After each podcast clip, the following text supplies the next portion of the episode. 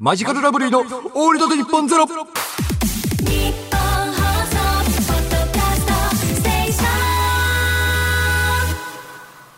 こんばんは。マジカルラブリーの野田クリスタルです。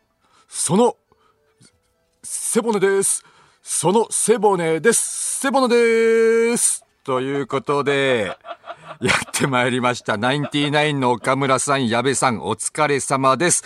えー毎週木曜日のオールナイト日本ゼロはマジカルラブリーがお送りしております。ということで、村上が休みでーすね。えー村上がですね、新型コロナウイルスの濃厚接触者となり、現在自宅待機中です。PCR 検査の結果は陰性で体調も問題なしです。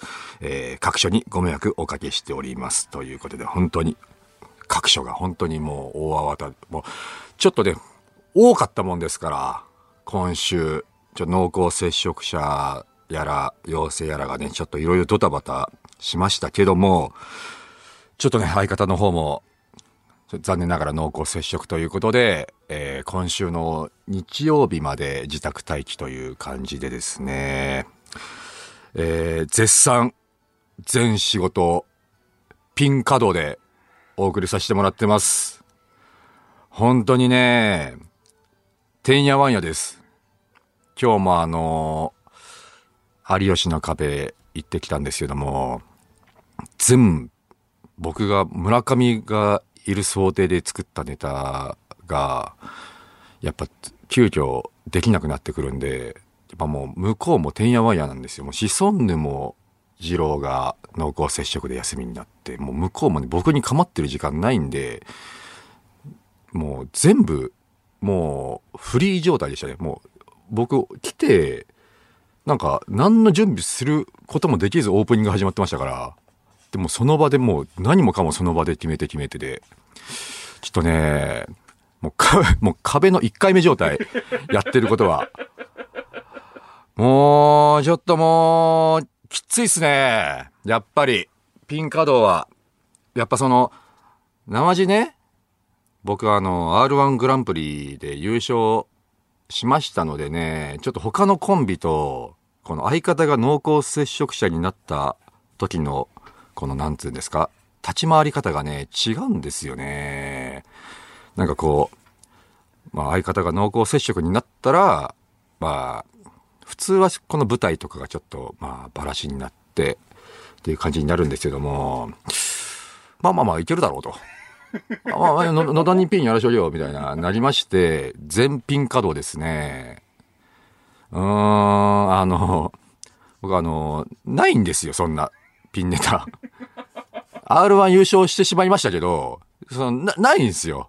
たまたま、それまでずっと僕1回戦、2回戦で落ちてるんですよ、R1。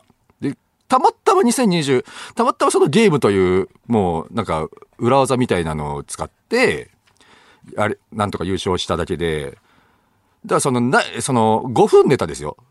ピンネタやるとしたら5分ネタは、だからもう、2、2本。2本がやれるから。だ R1 の2本でしょ？で、あとはもう見てられない僕のピン時代のネタですよ。それやっていいですか？じゃあ大阪まで行って、じゃあ日曜日に大阪あるんですよ。皆さん。いいんですか？僕が大阪のわざわざ行ってグリーン車で グリーン車行って、僕の見てられない時代のあのピンネタをやって、いい、それでいいんだったらいいですよ。その、それは許されてんのかって話ですよね。やりゃいいのかっていう話でもあるんでね。いや、やりはしますけども、その、ひどいネタは多かったですから、だからもう全部ね、今週こなしていくしかないですね。まあもともと今週結構あのピン稼働が多かったんで、なんとなく、なんか、だラッキーって村上も、ある意味。ほんとね、濃厚接触になったの2回目なんですよ、村上。前回もなんか、みんな知らないでしょ？村上が濃厚接触になったことなんてあんまり。その、こんなことをしたからです、僕が。こうやって、まあ野田でもまあピンネタやれるだろうみたいな感じで、なんとなくやり過ごしたからなんか濃厚接触してなかった感が出てるだけで、しわ寄せはやっぱ僕に来てますから、その、考えてみたら、休みですけど、まあ、陰性ですし、まあ、体調は悪くないわけですから、その、もろもろのアンケートとかは別に返していいわけですよね。考えてみたら。家でやれる仕事は全部やってもいいんですよね。村上は。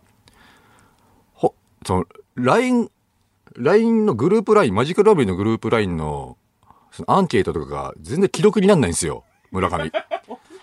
見てないんですよ、あいつ多分もう。この期間中。オフ。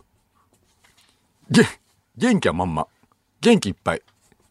でも、その、そんなことあります？その、アンケートでこのネタ考えなきゃいけないとか、あるじゃないですか。それはできるじゃん。その、休みだけど、その休みにする必要ないですからね、ちゃんとは。その、書け、ネタ書いてもいいわけですから、この間中ね。外に出なきゃいいですよね。あの、家の中で、ちゃんとお笑いの作業をすることはで、僕はちゃんとその、もしそうなったら、家でやれること多いですから、ゲームの案考えたりとかね。別に、お笑いを休む必要はないわけですから。なのに、そのなんか、今、え、イテオンクラス2週目してるってこと？か、え、今、ネタフリ、面白かったネタフリ2回目見てるの？今、村上。夢中になってお笑い忘れてるんですよ、もう。この期間中に、逆にその、この期間を使って、なんかパワーアップして帰ってきてほしいですよね。だからその、多分来週はもうラジオ帰ってきてくれると思うんで、もう、すごいんじゃないですか。村上の、もう、もうインプットインプットで、もう今たまりにたまってきてるんで、オープニングトーク村上のもうオンリーで、そっからもうずっとフリートークもずっと全部、1時間、丸々村上トークで終わるんじゃないですか。もうアウトプットよ。来週は村上のアウトプット、発表会、家で何してたのか、をやるしかないです。いやイテオンクラスの感想言われたらもうおしまいですけど、俺ももうあんま覚えてないんで、イテオンクラスのどこが何だったか、どのあたりからすごいいい展開になってったかもう覚えてないんで、もう、ね。なんであの皆様もですね、このまあ、濃厚接触ってのはね、本当にね、難しいですけども、回避する方法は。でも、ね、まあ、せめてマスクなど、ね、え飛沫対策などをして、えーお気をつけください。ということで、えー今回はね、村上がいないので、まあ、ずっと僕一人でね、やるわけにもいかない、まあ、や、やれなくもないとは僕は思ってきてはいましたけども、まあ、せっかくなんでね、あのスペシャルゲストを呼び、ちょっとお話ししたいことがある人を呼んで、ちょっとフリートークをしようじゃないかということで、え今回はですね、長野さんが来てくれます。えー、長野さんとね、ちょっと話したいことがいろいろやっぱありまして、まあ、スタッフさんたちからは、あ、囲碁将棋とかどうですかとか言われたんですけども、長野さんで。即答。もう、お、大宮、だここに来て、大宮への信頼感のなさが出てきたのかもしれないです。追い込まれて追い込まれて、最後に手を取ったのは大宮ではなかった。というのは、これはもしかしたら僕の本音の部分なのかもしれない。だから、大宮っていいでしょ大宮っていうのは面白い集団なんだって僕は思ってますよ。思ってますし、すごい言ってるけど、やっぱその、オールナイト日本ゼロっていう強めの現場に、なんていう、タモンズとか来られたら、さすがに冗談じゃ済まなくなるんじゃないかとか、やっぱ、いや、面白いんですけどね。その、面白い、もちろんめちゃめちゃ面白いですし、いつかスペシャルウィークとかで大宮呼びたいんですけども、ちょ、今回は、今回は一旦長野さんで、ちょっと大宮セブンは、もう、もうちょい、もうちょい待っててくれと。その場を作るから、ちゃんと。まあそうです。ここで呼ばないともう、呼ぶことはないか。そっか。スペシャルウィークでは呼ばないか。うん、いや違うんですよ。もう囲碁将棋が、やっぱ仕上がってるんで、トークがもう、ラジオとかも面白いですし、そこで呼んじゃったら、始まっちゃうんですよ。囲碁将棋のオールナイト日本ゼロが。厄介な僕はもう種をもうどんどん潰していくスタイルでやってきますんで、もう可能性すら生まない。これタモンズ出したら、もうタモンズのトーク力の面白さがバレてしまうんで、そんなんもうダメ、そんな楽してほしくない。ちゃんとその、ちゃんとした正当ルートで認められて、オールナイト日本ゼロに選ばれてほしい。うん。単発からやってほしい。こん、こんなゲストの部分で急に力発揮されて、そんな、もうぐんぐん上り調子で行かれても困るんで。うん。なんで、長野さんだったら、まあ、長野さんのオールナイト日本ゼロは、うんまあ、始まんないかって思って、いうのもあるかもしれないですけども、いや、違うんですよ。まあ、長野さんは、まあ、もともと古い仲のもありますし、ちょっと、最近で言うとちょっとマジカルラブリーの寄せという、まあ、年始にやった、えーライブがありまして、それがですね、ちょっと1万枚も売れまして、ちょっとそちらのお話の方もちゃんとしなくちゃいけないのとですね、まあ、あの日、すごい盛り上がったんですけども、ひっそりと軽炎上もしてますんで、そちらの方の謝罪の方も、ちょっと長野さんにしてもらおうかなっていう、はい。ちゃんと、ちゃんとあの日のお話をしたいなっていう感じですね、長野さんとは。はい。で、やっぱその、いろんな現場でですね、今、あの、ピンで先ほど仕事してるって言ったんですけども、あの、やっぱ現場で、まあ、その番組的にも、あんま生々しい話をしたくないというか、その、村上今日いないけどっていう話になった時に、ちょっとコロナの濃厚接触でみたいな話をすると、まあ、なかなかね、バラエティだと、ちょっと、まあ、重い空気から始まってしまう、ああ、大変やな、みたいな感じで終わってしまうんで、一応村上いないボケは一応いくつかね、用意して、全現場挑んでるんですけども、やっぱ全不発っすね。無理っすね。やっぱ村上、なんで今日村上いないの？って聞いて、かれて、まあ、どこぐらいまで伝わるのかなから、まあ、一回ちょっと、ちょっとま、ちょっとね、飛ばし気味でいこうかなと思って、いや、僕自身だったみたいですっていうボケがあったんですけども、まあ、全然、まあ、論外でしたね。うん。全然論外でした。うん。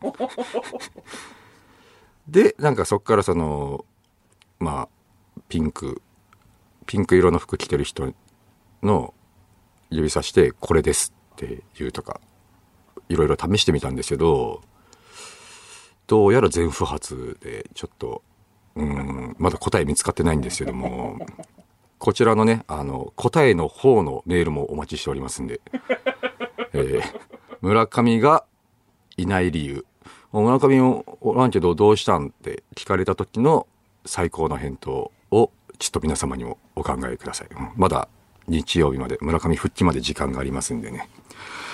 えー、そんな感じで、えー、ちょっと、ピンカで。しばらくだから放送とかもオンエアとかもちょっと僕一人で映ってる映像になってくると思うんですけどね。どうか、なんか優しい目で見守ってください。はい。えー、そういえばですね、あのー僕ね、あのーちょっと、去年、実はあのーサスケの方に、まあ、挑もうと思ったんですけども、まあ、直前でですね、腰の方をちょっと怪我しまして、まあ、出れなくなってしまって、もともと今僕クリスタルジムなどのジムを持ってるんですけども、これももう全部サスケのために、あの、全部作った、もう体を鍛え直すために作ったのがクリスタルジムだったんですけども、まあ、怪我で出れなくてですね。でもまあ、この今年、え、第、ちょうど40回になるのかな？ちょうど。うん、なかなかこの盛り上がりそうな年になんとか僕も参戦しようと思って、この前クリスタルジムにですね、あの、レジェンドサスケプレイヤー、レジェンドサスケを呼んだんですよ。日置さんと漆原さん。で、今年から、今年第3ステージまで行った梶原颯さんを呼んで、あとワッキーさんもお呼びしまして、みんなで、あの、タスサスケ対策を練りまして、もうこここうした方がいいよと。もう一個一個全部練っていって、で、その日あの、サスケの総合演出の方まで来ていただいて、もう要は、もの、あとまだ1年間も残ってるじゃないですか。サスケまで。で、多分、クリスタルジムもどんどんサスケ企画を打っていくんですよ。で、どんどんどんどんこの、いろんな場所にサスケレジェンドたちのとこに行って、アドバイスをもらうという一年になると思うんですね。で、多分なんですけど、まあだんだん薄々ちょっと持ってきて、あちょっと目を背けてたんですけども、やっぱ、そういえば俺ってそういう人間だよなってふと思い出したんですけど、多分僕緊張しますね、当日。これ、この感じ。俺ダメなんですよ、多分。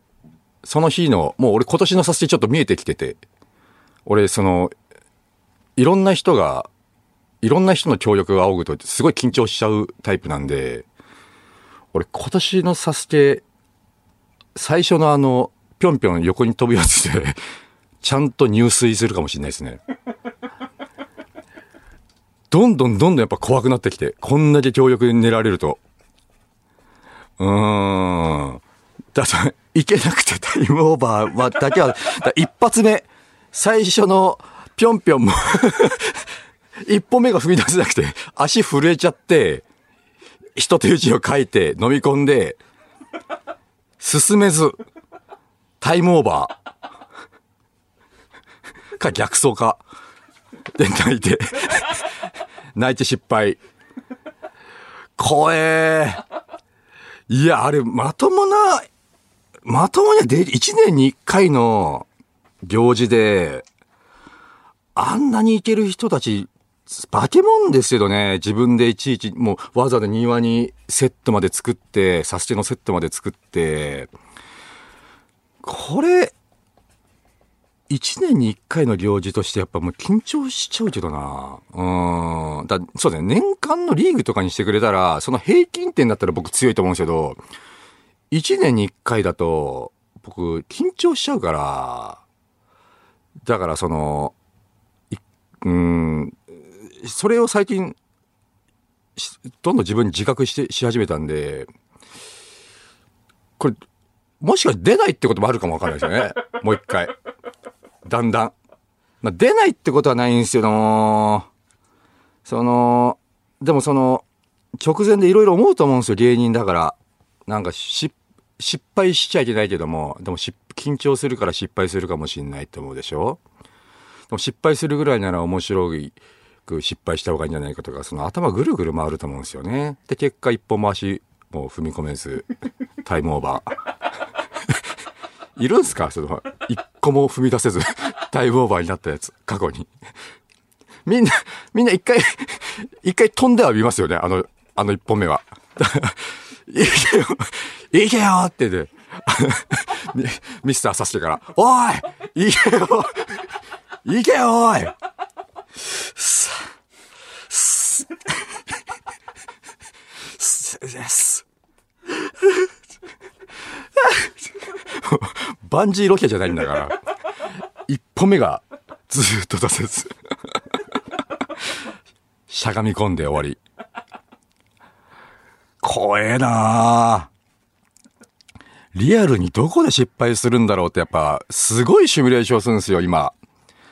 本当に結構マジで挑戦するつもりなんで、もうね、あの、その丸太みたいのに、あの、抱きついてぐるぐる回るやつは今第2ステージの一発目になってるんですけども、あれね、俺見た感じね、あれ多分酔うんすよね、俺、そもそも。考えてみたら。いやいや、俺酔う、俺見てて、俺多分あれ酔うんすよ。見てて、見てて酔いますもん、ちょっと。だからあれが、まさかのその第一ステージの一発目なんですよ。だから、だ第二ステージの一発目なんですよ。第二ステージ一発目、マイナスからのスタートですよ、僕。だからもう、い、そうです、一回転目でもだいぶ酔ってるんで、3、4週ぐらいから、だから、パワーは一応あるんで、抱きしめることはできると思うんですけども、ついて立った瞬間、よろけて、するか、ゲロ吐いて終わるか。でもゲロ吐いても失敗ではないですからね。一応。ゲロ吐いても失敗ではないけども、そう、どこで吐くかですよね。一応、ぐるぐる回って、僕、酔っても一応、しばらくは、酔いと戦えるんですよ。吐き気と。でそのまま、その、吐きと吐き気と戦いながら進んでいって、あれかな多分その、あの、懸垂みたいな棒で、どんどん上にどんどんジャンプして進んでいく。腕の力でどんどんジャンプしていくやつの最中に吐くかもしれないですよね。あ、これゲロが着水したらアウトなのかも、体の一部ではないからな。どうなんだろうな。うんか、やっぱその僕吐いてる姿人に見られたくないんで、その最悪っすよ。最悪その、すいません、手挙げたら中止になる。ちょっとそれ吐きますって。どうなんだろうダメですよね、吐いたら多分。吐いては欲しくないですよね。であータイ、タイムオーバー。あーその、着水でその下が水になってるじゃないですか、サスケって。やっぱ、できればあそこに吐いては欲しくないじゃないですか。多分、あそこの水交換多分あんましないですよね。だからだからそれ以降の人たちがより過酷な状況になりますよね。ただの着水じゃ、ただの失敗じゃ済まなくなるっていう。僕のゲロ混じりの 水に 着水するっていう、ね、リスクを背負うことになるので、より緊張感を増すと思うんですけども。だからね、俺ね、どこを失敗するかなって今年のサスケ、去年のサスケ見て思ったんですけどね。やっぱ、難関は、やっぱ去年出た、まあ、えっ、と、小畑のお兄さんが曰く、フィッシュボーンっていう、まあ、あの、くるくる回る棒があって、まあ、5本、5個ぐらいくるくる回る棒みたいのがあって、ローラーみたいにぐるぐる回ってる中を、そう、すり抜けて歩いていくみたいなやつがあるんですけども、あれがとにかく難しいっていう話をしてて、でも、小畑曰く、あのぐるぐる回るやつを目の前で見たらもう壁にしか見えなかったっていうぐらいもうめちゃめちゃ、もうね、あれね、一見簡単そうなのは、アングルが横からだからなんですよ。あれ正面から見るともう全部の棒が重なってるように見えて、もうほんと壁にしか見えないっていう話をしてて、で、あれも確かにその、やんなきゃ無理だろうと思ってて、でもなかなかね、一応その、あれを置いてある場所っていうのは少ないんで、練習が難しいと思うんで、この前そのクリスタルジムにです、そのレジェンドを呼んだ時に、あれのコツあるんですかっつったら、あるらしいんですよね。やっぱそのレジェンドたちが見つけた、あの、ぐるぐる回る棒が一瞬重なる瞬間があると。その瞬間に、あの、並走してくれる人がいるのかな？確か。並走してくれる人がいて、その人に、ここだって言ってもらってるらしいんですよ。それで、そのタイミングで進むと、もう、とんでもなく簡単に前へ進めると。もう一回も止まることなく、スイスイ行けるタイミングがあるらしいんですよ。だそれを見つけないと逆に難しいっていう話で、だそのレジェンドを僕がもう雇って、その日声かけてくれたらいけるらしいんですよね。うん。だ一応そこの対策はできるんじゃないかとは思うんですけども。うん。まあ、イメージですよね。でもあの練習しようがないですからね。小畑のお兄さんですらも失敗してるわけですから。ちょっと厳しいかもしれないんですよね。あそこがね、一番。うん。だ逆に反り立つ壁とかは僕自信あるんですよ。あの、もともとその跳躍力鍛えるために足ばっか鍛えてたんで、ああいうね、シンプルなものはね、すごい自信があるし、一回やったことあるんですよ、反り立つ壁。で、結構余裕にできたんで、いけると思うんですけども。だからやっぱ怖いのはバランス系と初見殺し系と、酔うやつですよね。あと、水泳あるでしょ、最近。水泳。一瞬泳ぐんですよ。一応僕泳げるんですけどね。でもマッチョになってからね、一回水泳行ったんですけど、マジでやっぱ浮かなくなっちゃって、沈むんですよね。やっぱ、マッチョはあそこ苦手かもしんないですね。うん。だから僕その、指のトレーニングずっとしてたんですよ。その、第3ステージでもう、ちょっとした出っ張りに指つ、指で引っ掛けて、その、よじ登ったり動いたりするステージがあるんですけども、それの、それを想定してトレーニングしてるんですってレジェンドに話したら、行くわけねえだろとは言われました、第3ステージ。やっぱもう無理、第3ステージなんて行くわけないレベルで難しいらしいですね。うん。だからまあまずは今年第1ステージ、まずは一歩踏み出す。一歩踏み出す勇気。だその場をやっぱね、一回設けた方がいいんじゃない？疑似、疑似させてをやった方がいいかもしれないですね。だみんなに見てもらって、俺が。予行練習。予行させて、一回やんないと俺ダメっすね、多分。いきなりぶっつけ本番でサスケだったら多分俺もう、倒れちゃうかもしんないですよ、その場で。緊張しすぎて。うわー、でもこのラジオで話してるのも怖くなってくんだろうな、どんどん。こうやって、どんどんこうやって自分を追い込んでいくことになってくんでしょうね。今年のサスケ。やだなー出たくねえな こうなってくるともう、だんだん、緊張しすぎて、いや、出ますけども、出ますけども、うーん、その、温かく皆さん見守ってください。はい。頑張ります。サスケ。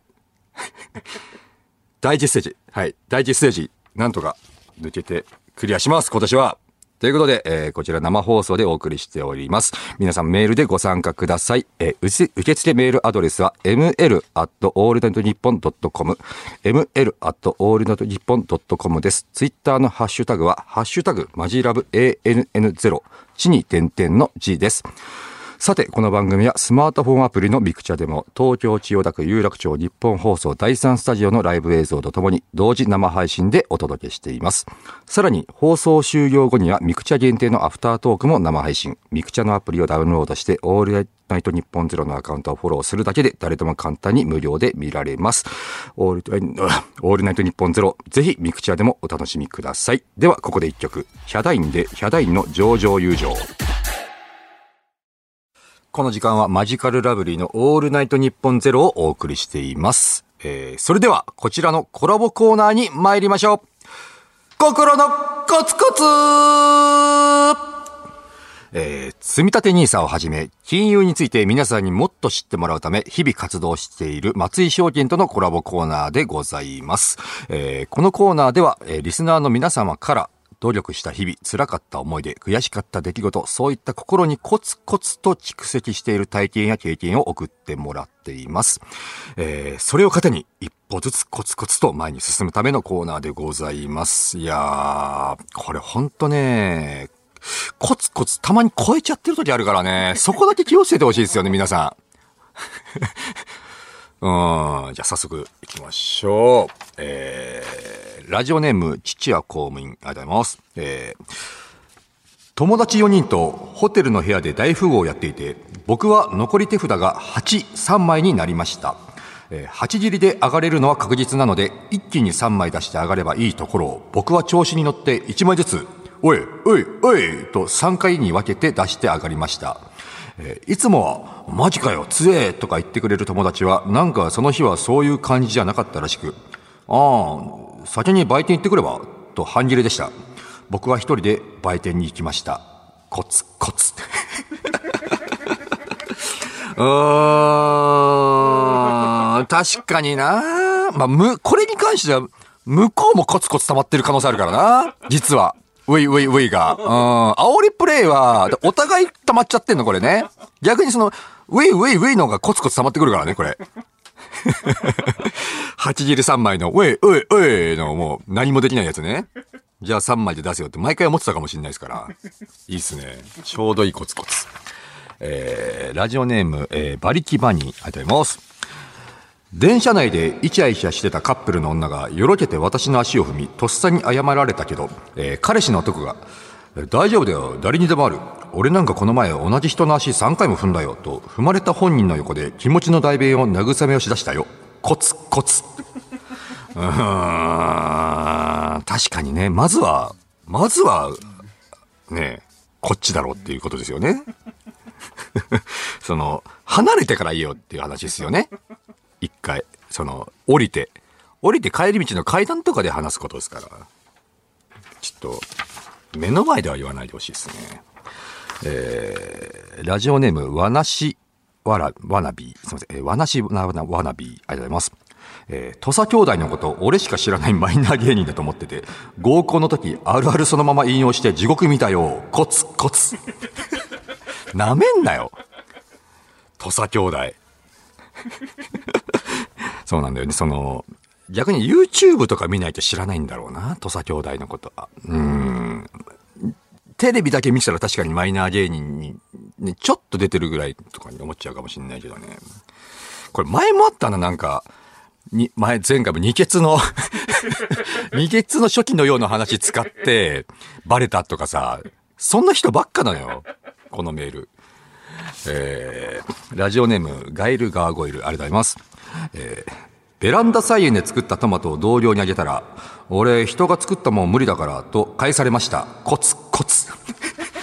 あ、いや、おにぎりみたいな、おむすびその、さ、さえ、その、ベランダ菜園も無理だったら、その、え、ど、どのこと言ってんの？どれが無理だと、その水やってたのがダメってこと？人んちの水やってたのがダメってこと？もういいだって。もういいだって、全部無理だけど、そしたら。スーパーに置いてあるもの。これもコツコツか。うん。えーラジオネーム、以後お見知りおき。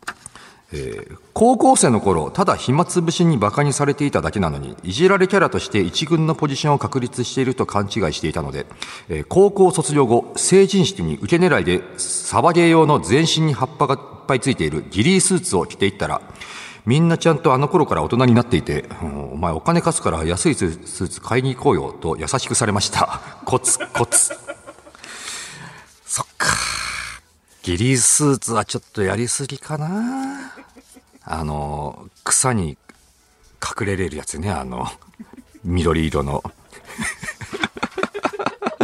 まだまだこいつだけ子供だったのかな成長できずに一人残されてしまったやつ。うん。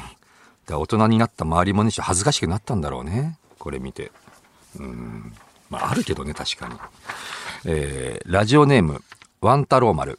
えー、親戚からの電話に出たら、慶応の方、慶応の方はお元気？と聞かれ、えー兄弟を慶応か慶応じゃないかで区別されたことに気づいたよう。コツコツ。うわまあ、そりゃあるか。古い考えだけどな。だいぶ古い考えだけどな、この親戚。まあ、俺もお兄ちゃんがな、慶応だから、もうそれすげえ言われるけどな。うーん。うん、慶応、お兄ちゃん、慶応明治ってお笑い芸人ですから。高卒。うん。めちゃめちゃ言われますね、やっぱ。はい、やっぱね、兄弟コンプレックスですね。えーラジオネーム、えー、金色ちゃもさん。えー出張前に上司から、あそこの取引先、今年最初の訪問になるからちゃんと手土産持っていけよと言われたので、プライベートでデパ地下まで行ってお土産を用意したのに、当日、相手担当者から呆れた声で、昨年、御社にも連絡したとは思いますが、コンプライアンス上、弊社は今年からこういうのを受け取らない決まりになっておりますので、ご遠慮いたします。と言われてしまったので、仕方なくそのお土産を会社に持って帰り、えー事情を上司に説明後、お土産代の生産をすべく領収書を取り出すと、私はお土産を買えと強く言った覚えはないよ。だから命令はしていない。すなわち、これはお前が勝手にやったことだ。よって、この土産代は経費では落ちない。自腹で処理してくれ。と言われたよ。コツコツ。これはね、コツコツで済ましててはいけませんね。あの、これはコツコツじゃないんですよ。これ、これコツコツ貯めていくと、やめるんすよ。ちゃんと。仕事を。処理していかないと、これは。これちょっとあの重すぎますね。ガツ、ゴツゴツいっちゃってますね、これね。コツコツじゃなくて。行き過ぎ。蓄積していい話じゃない、これは。ちゃんとこれはもうあの、強く言ってください。上司に。はい。ということで以上となりました。えーこの中から、えー一番、えーコツコツと感じたベストメールを発表します。うわー。うわー、強いなーこれは、あーあー、なるほど。むずい。個人的にやっぱちょっと気に入ったのにします。はい。えー、決まりました。えー、ラジオネーム、えーガイルガーゴイル、えーベランダ菜園で作ったトマトを同僚にあげたら、俺人が作ったもん無理だからと返されました。コツコツに決まりました。ということで、えー僕たちの声が入った目覚まし時計をプレゼントします。これはだって、単純に多分、ふと考えてみたらもうその、人が作ったもんとかじゃなくても、もらいたくなかったから言ってることですよね、多分これ多分。うん。単純に嫌だ、めん、うる、いらねえよっていうことですよね、単純に。嫌いだったね。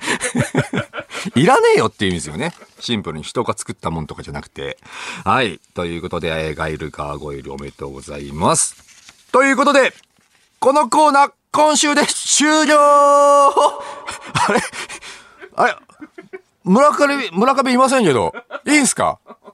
村上いない間にこれしれっと終了ということで、ねえ、まあ、もし村上も聞いていたら、ね、えーこれで終了したということは、終了しましたんで、えーうん来週からはもう違うコーナーに変わっていますんでね。えーいやでもいいコーナーだったな、これ。なんか、みんなやっぱ溜まってるんですね。コツコツ。この八尻のやつとかね。やっぱその、その時には、その時に現場では言えない、ちょうど、なんか処理しきれないものが溜まってってんでしょうね、みんなね。うん、またやりたいですね、このコーナー。はい。ということで、えー、番組ツイッターアカウントでプレゼントキャンペーンも実施していますので、ぜひご参加ください。そして、えー、僕たちが出演している学べるラブリーが現在シーズン4まで松井証券の YouTube チャンネルに掲載されていますので気になった方はぜひそちらもチェックしてみてください。ということで、たくさんのメールありがとね村上いないで終わっちゃったけどいいのかなあいつ多分このラジオ聞いてないですよ、今日。